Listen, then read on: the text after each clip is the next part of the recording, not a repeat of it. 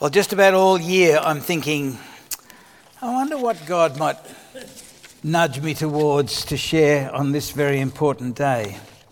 And um, you may have got a clue from the two Bible readings already what we think God may be nudging us towards, but I'll just need to get two things.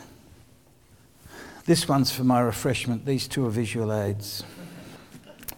Uh, by the way, we have a massive debt to um, the school here uh, Mary MacKillop College, and to Mr. Lee, I think it is, the, the principal, who's been so generous. We offered to pay for the use of the facilities, but they've been unbelievably generous and kind.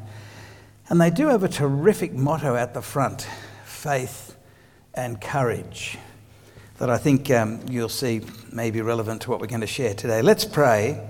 Father, we know because your Son has told us that nothing useful happens without the work of your life giving Spirit. And we do pray, Father, that as He has told us, you would give the Spirit to those who ask. And we ask that you would send your Spirit to speak to each one of us uh, and to the people on either side of us. Uh, that you would guide us in this and that we wouldn't just listen, but it may please you that by your, the power of your Holy Spirit and your word, that we would be transformed. We pray this in Jesus' name. Amen. I will make you. Now, I, my sister Bronwyn, as many of you know, uh, had a car accident and her neck was broken. And until they went kind of semi broke, she had living in the house a, a, helper. And one of them, her name was uh, Elaine. And um, because she came from New Zealand, she needed to read some self help books to recover. Actually, as you know, for you New Zealanders, I think New Zealanders are terrible overachievers. They do so well in so many things. But anyway, she was reading a couple written by Christians, as most of the, the earliest self help books were. Uh, and she told me she'd, she'd done this thing. She discovered I was a Christian.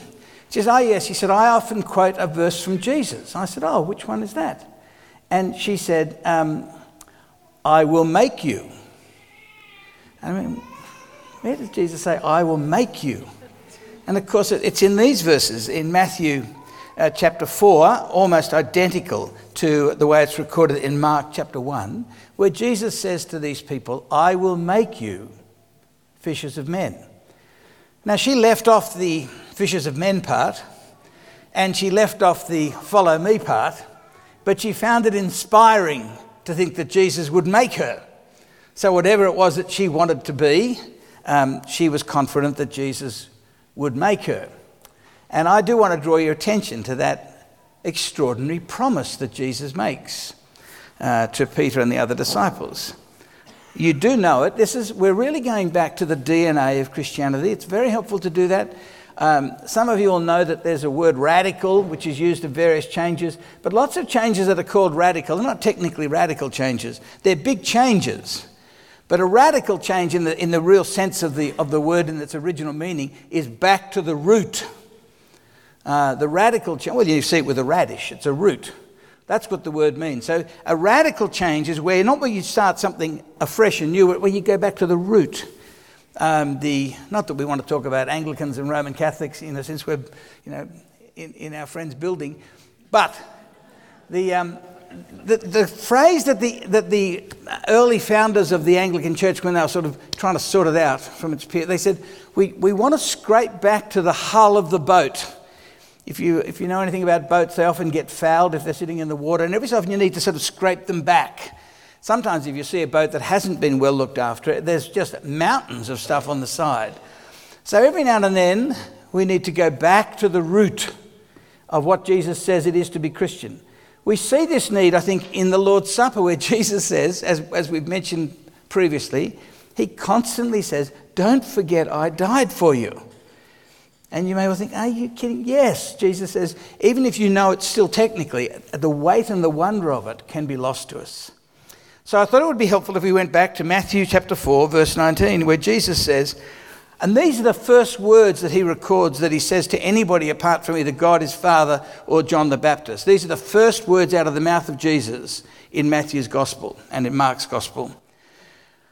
Follow me, and I will make you fishers of men.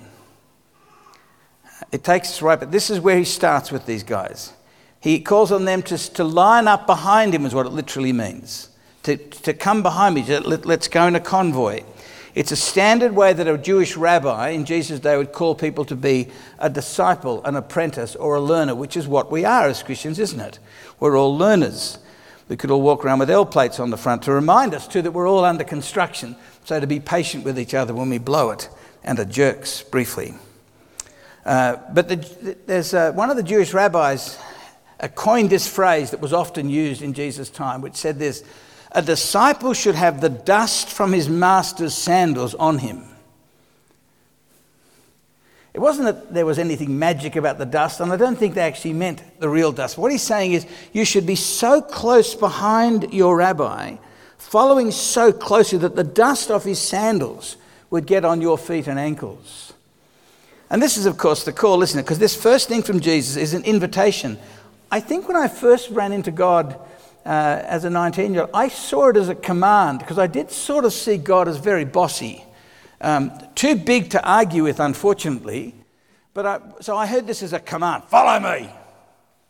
But now I realize, no, no, no, it's, it's an invitation. Come with me. You know, come and learn from me. I'll, I'll show you about life and what it is to be fully, thoroughly, wonderfully human. I'll show you how to deal with all the sorts of situations that Jesus gets himself into. And we should follow behind him as closely as possible. So, the reason why Christians do this and not that is because he does that. Um, physically, for the disciples, if you ask them, why are you in Bethany? Well, he's in Bethany. Why are you now beside the Sea of Galilee? Because he's beside the Sea of Galilee. Why are you going through the Samaritan territory? Jews never went through Samaritan territory, but Jesus did. Well, they went there because Jesus did. Sometimes they understood what he was doing, often they didn't have the faintest clue what he was doing. And they found what he was doing quite troubling. But they had become followers. And this is the invitation. This is our part of the bargain, in a sense. We say, Yes, I'll become followers. Now, many years ago, it was quite uh, a thing for people to go on about WWJD, and then it's also become a thing to knock it. WWJD stands for What would Jesus do? Uh, others have said you should, really should have WDJD before you have WWJD. WDJD is what did Jesus do? Ask ourselves that question first, and from that, perhaps deduce what we think Jesus would do. But that is, that is the thing of being Christian. That's the kind of one, one basic way. We speak about going from strangers to being believers. That is, those who trust Him for forgiveness and mercy. And you follow Jesus Christ because you know he's trustworthy. Whenever he asks you to do something that looks negative and as if it would actually perhaps deny you life and joy and privilege, we're always mistaken. Right? Um, if you've seen that Karate Kid movie, which I think I've seen half of once, he, gets, he gets taught up to do a whole lot of things, a whole lot of activities that in the end he discovers, wax on, wax off, he discovers actually having got those sort of things going, it, it actually becomes the key to being a really good fighter. And everything Jesus calls us into is because he knows us, he loves us, and we'd be silly not to follow him. He does say at times it will be hard. Jesus never pretends, he's not into false advertising. So he does say, You'll need to deny yourself, take up your cross, and follow me. I think we've seen a bit of that without going into all the details of it and all the ins and outs and the rights and wrongs with that whole business with um, that football team called the Demons. That had to be a problem, didn't it, having a team with them? That as your mascot. But the um, Essendon, they, they are the Demons, aren't they? Yeah, good, good. The Bombers, same thing or different thing? Different thing. The stuff I don't know, you could, you know, it would fill a, building this big. Well, forget that. But anyhow, the, the interesting that they've got an organisation called the Purple Bombers, which is the official LBGTQI, etc., um, group of um, Essendon supporters. And the man made an interesting comment after Andrew uh, Thorburn did stand down. He said, I did not expect it. I knew getting him to resign from the church would be difficult.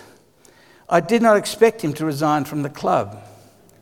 And it's interesting, uh, I think at that point, although that particular man we know, I know for other things, has had a bit to do with Christians, it's kind of surprising that he was surprised that when given a choice between another highly paid job, because he's had a few, or feeling that he would have to be disloyal to the Christian community he belonged to, that this guy knew it would be difficult, but he was surprised that Andrew Thorburn chose to keep pursuing what he understood to be the will of Christ for him and his friends.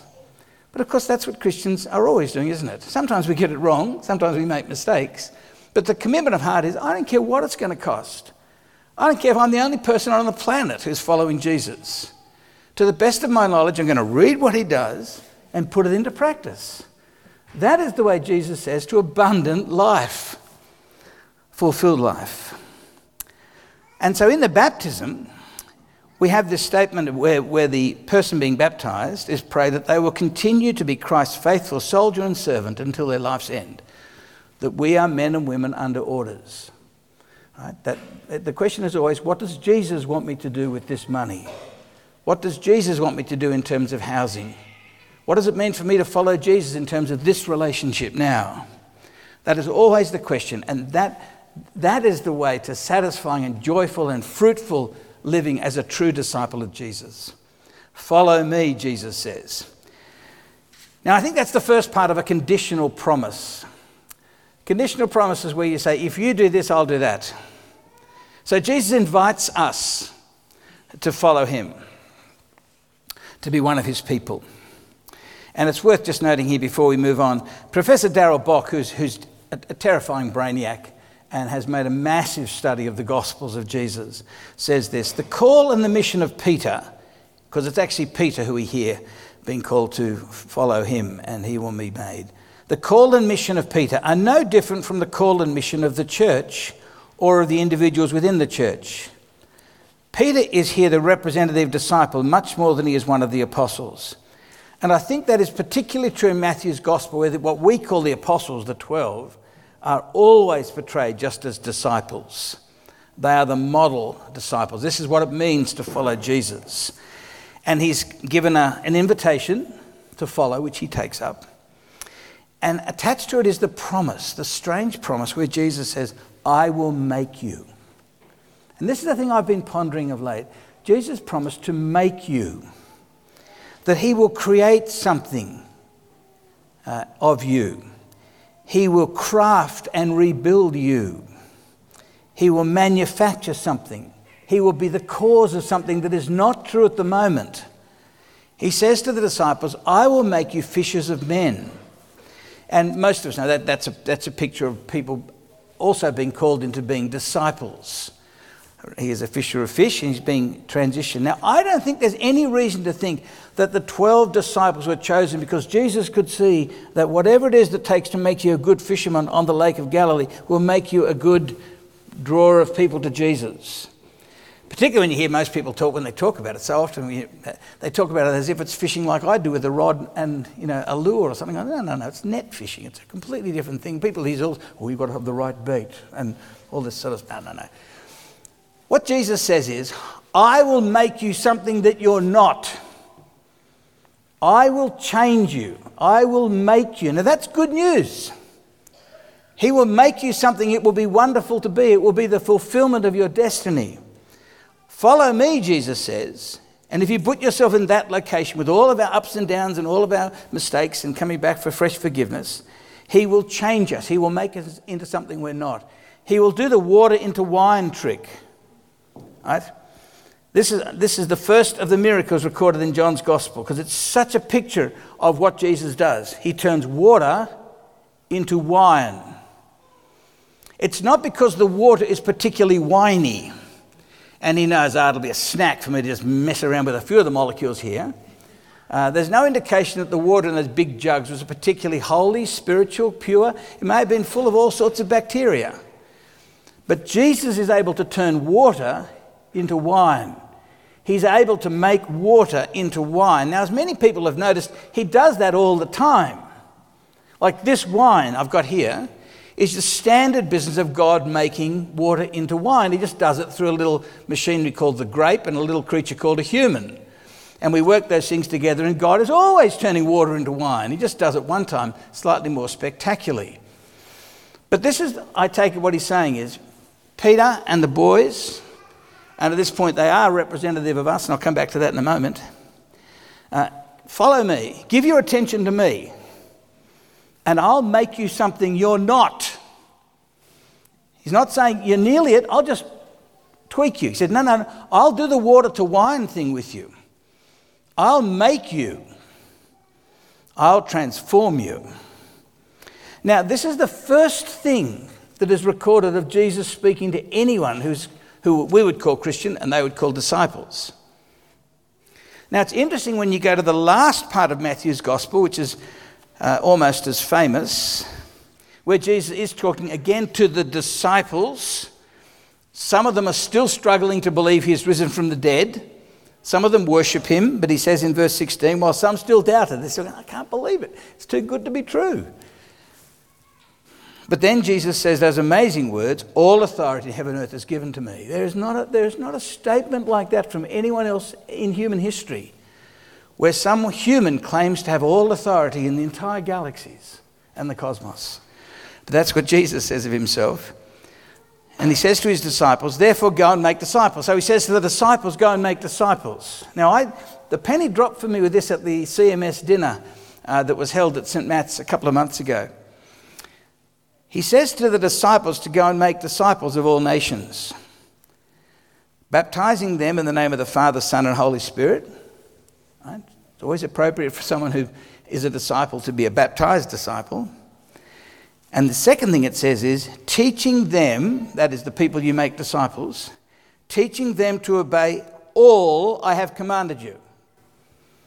Now, here's the thing. Sometimes Christians, we have discussions. Well, actually, I've discussed this wine is called quibble. So sometimes we Christians, we quibble. We argue about, well, is Matthew 28 really to us? Uh, what? And almost as if we don't want it to be to us. And why wouldn't you want it to be to you? Why wouldn't anyone who's a disciple want to be part of making others or helping others become disciples? But what he says is what, what the disciples are to do for those who get made into disciples is to teach them all Jesus commanded him. What is the last command Jesus gives to the disciples? It's to make disciples. So it would be very odd if in that context where he's just given them the invitation and the, and the go and make others disciples, if you left out that last great command. We were, you know, Hannah asked us, you know, who preached the first time we came to St. Matt's? Well, it was easy for me, it was me.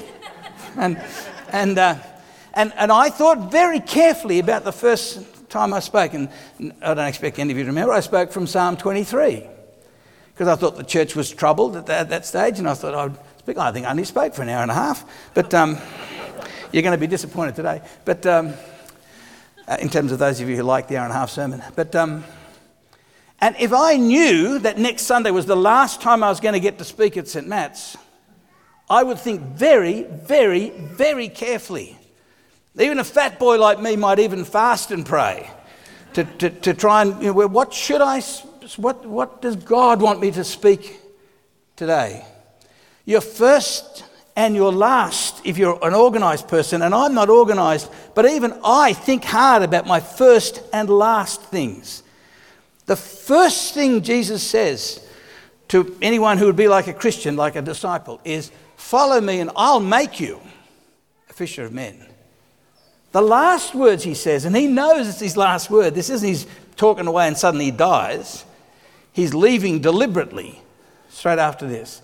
The last thing he says is, You are my disciples, as they're called in those verses, in verse 16. The 11 disciples went to Galilee. You're my disciples.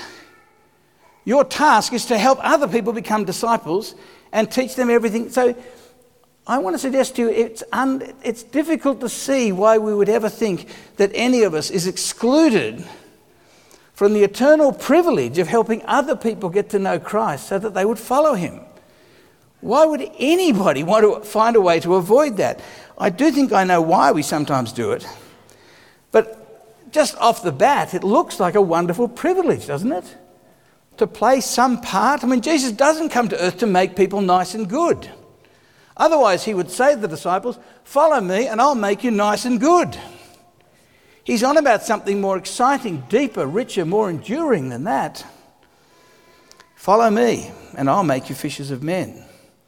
As Darrell Bock says, Peter is, he's just like anyone, the whole church, and individually.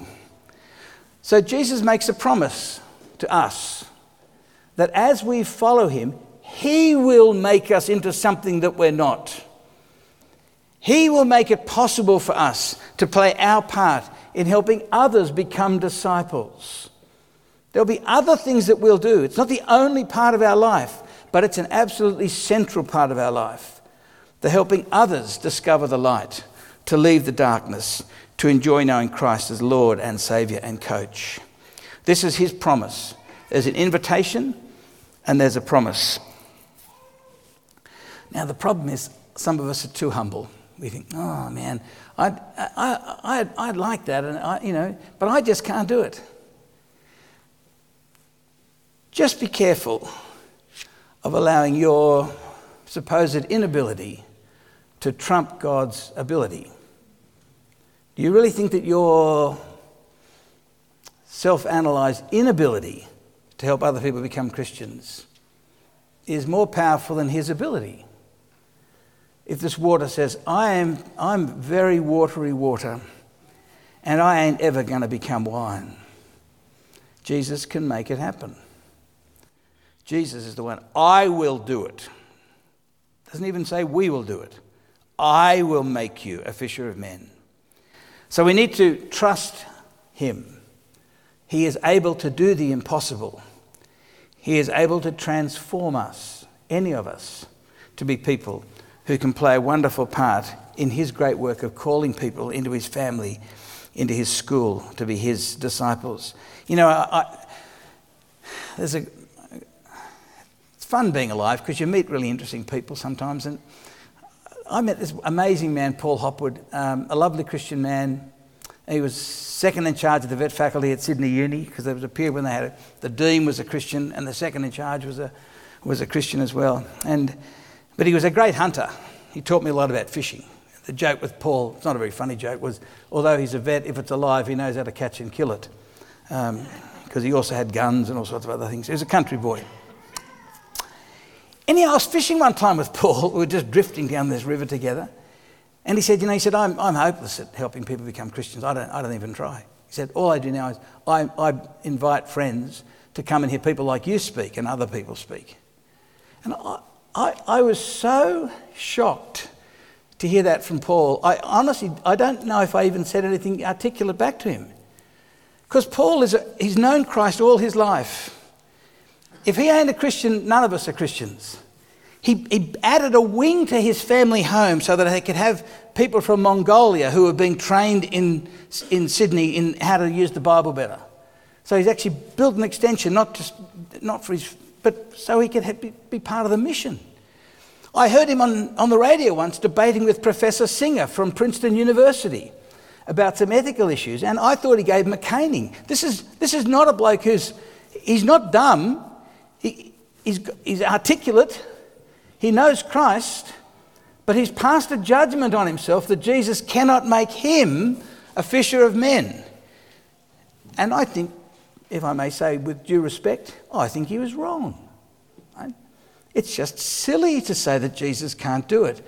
If there's any water that's so watery, he can't turn it into wine. Right? Is, that, is that how tough you think you are? Michelangelo uh, said once, when he was partway through painting the Sistine Chapel, I am no painter. Well, beg to differ. I'm no art critic, but I think he can paint. Now, he may have been a better sculptor, he probably was, and maybe he felt more naturally at home working with marble. But he was certainly a painter, but his own assessment was, I ain't no painter. Well, he didn't say that, he said it in Italian. It would sound much better.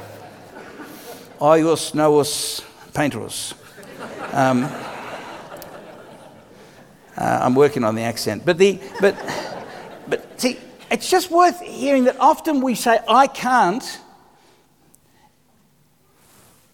what we're actually saying is Jesus can't. Jesus says, Follow me and I will make you. I will transform you. There's a wonderful movie uh, which is unavailable through some legal fight that's going on about Moses and the Exodus. And they actually had the Moses character is wonderful because he's small, not some massive big Charlton Heston guy who's an obviously born leader. He's small and he actually speaks of when he gets nervous with a stutter, which is the Bible says he had a speech impediment. He was slow of speech.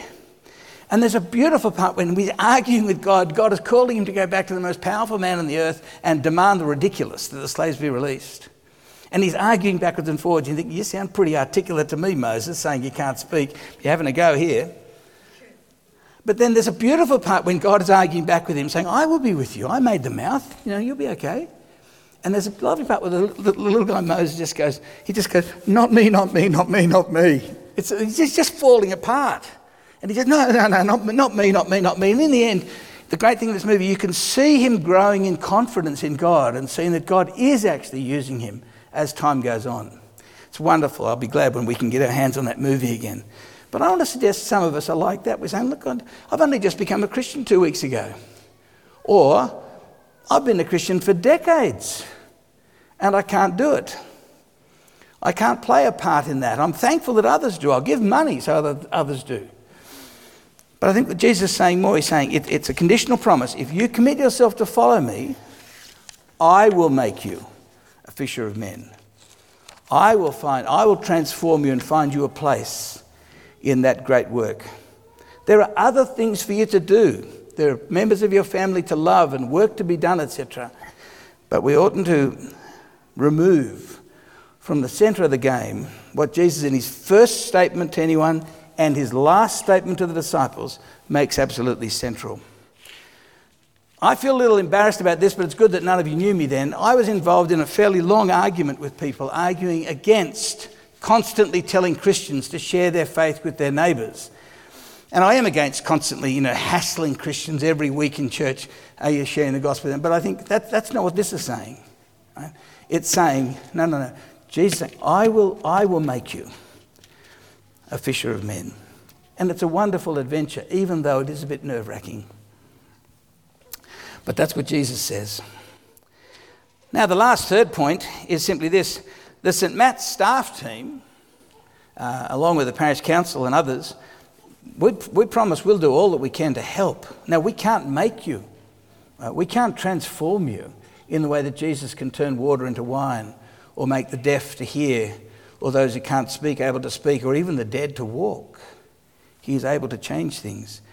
But we'll do all that we can. And Andrew used the word equipping people. That's, that's the job to help equip you and to energize you and to remind you of the power of Jesus and to try and do all that we can to keep you happy in Christ. So you'll be wanting to share the good news of Jesus with others and doing all that you can, play whatever part you can. And there are different parts to play, like in a trawling ship, there's all different parts. People play different parts in the team, from the skipper through to the engineer to other people. But it's all part of the one, it's crystal clear what that's on about. It's all about fishing. There's a fellow called David Platt who's written a couple of books with the title Radical. And one of the ones that I think is helpful in church to, to read or to listen to is Radical Together. And he tells this story of a man who, um, this, this is what the man said, Mark said this. Uh, he said, You name it, in churches, I'd done it.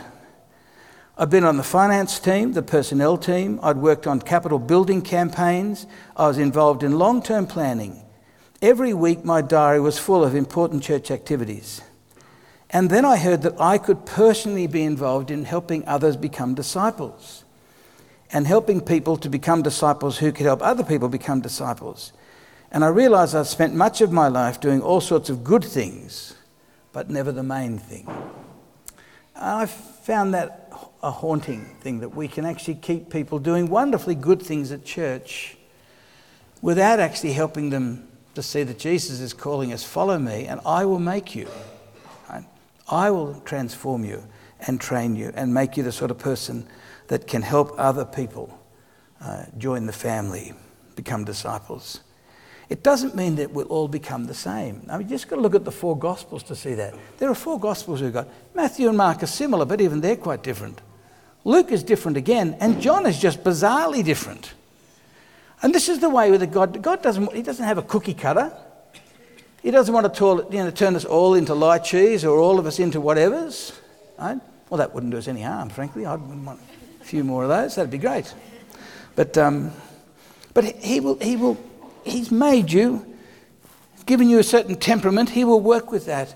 And there'll be a mission and a ministry for you to do according to Jesus to help disciples, to make disciples. Disciples are those who, in the end, are part of making other people disciples. That seems to be what Jesus is saying in Matthew's gospel from beginning to end. You see it also in Luke 9 and other things like that, where Jesus is arguing with someone about becoming a follower, and he says, Let the dead go and bury the dead, but you go and proclaim the kingdom. So they're actually negotiating about this guy becoming a Christian, and Jesus sees it as, as an inherent part of it is part of spreading the kingdom of God that Jesus announces. So there's our job to take up the invitation, to afresh commit ourselves, for me to commit myself, to keep as little gap between us and Jesus as possible, to get to know him so we can become more and more like him, that his dust would be on our ankles. He will do his job in transforming water into wine. And we, as a church leadership team, will do all that we can to help equip. So, things, many of you have done the Just Listen course, uh, which is a really wonderful course on how to quite easily and naturally uh, engage people in conversations about Jesus. People are actually quite thirsty to speak and to know God. The research is pretty clear. Not everyone is an angry atheist. There are lots of hungry and thirsty people. And they're looking often to find someone that they can talk with and hear about God and eternal life in Jesus. That's our, that's our opportunity. So, brothers and sisters, I want to invite you this year to become a becomer. Okay, I'm going to see what Jesus does in terms of making me a fisher of men. And lastly, we're going to hear this phrase a bit because I think I find it helpful. One wins one. Why not just pray? and perhaps talk. We're going to suggest this happens in life groups as well. Sometimes just stop and say, Who may God be using me to share the good news of Jesus Christ? The message that turns people from being enemies to being God's friends, from empty to being abundant followers of Christ. One wins one.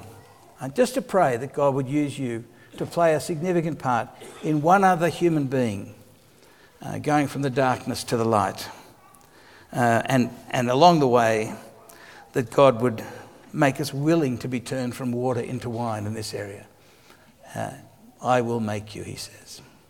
Let me pray before Sally and Amadeus come and lead us in prayer.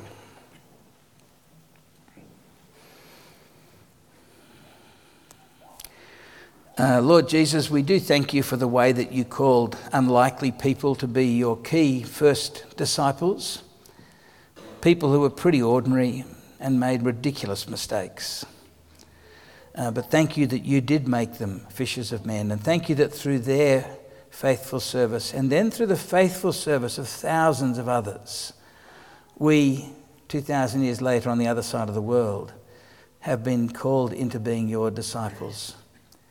And help us this year to follow you really closely, uh, to keep our eyes on you, the one who's loved us, the one who knows how to live. And we do invite you and ask you to please make us people who you will use to help others become disciples. We're really happy, Lord Jesus, for you to come and to change us from the inside.